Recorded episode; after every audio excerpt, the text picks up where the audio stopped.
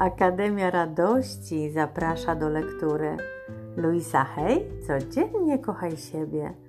Przesłanie na dzień 10 października. Moje umysłowe schematy są pozytywne i radosne. Niektóre z rzeczy, w które wierzymy, są pozytywne i odżywcze. To myśli, które sprawiają, że czujemy się dobrze w naszym życiu, takie jak zawsze spójrz w obie strony, zanim przejdziesz przez ulicę. Inne myśli są bardzo użyteczne na początku, ale gdy dorastamy, nie są już odpowiednie.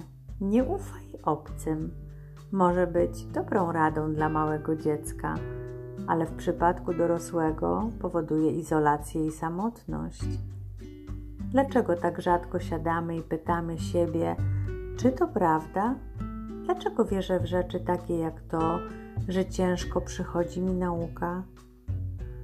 Lepsze pytania, które można zadać, to czy teraz to w moim przypadku prawda? Skąd pochodzi to przekonanie? Czy wciąż w to wierzę, ponieważ nauczyciel ze szkoły podstawowej mi to powtarzał?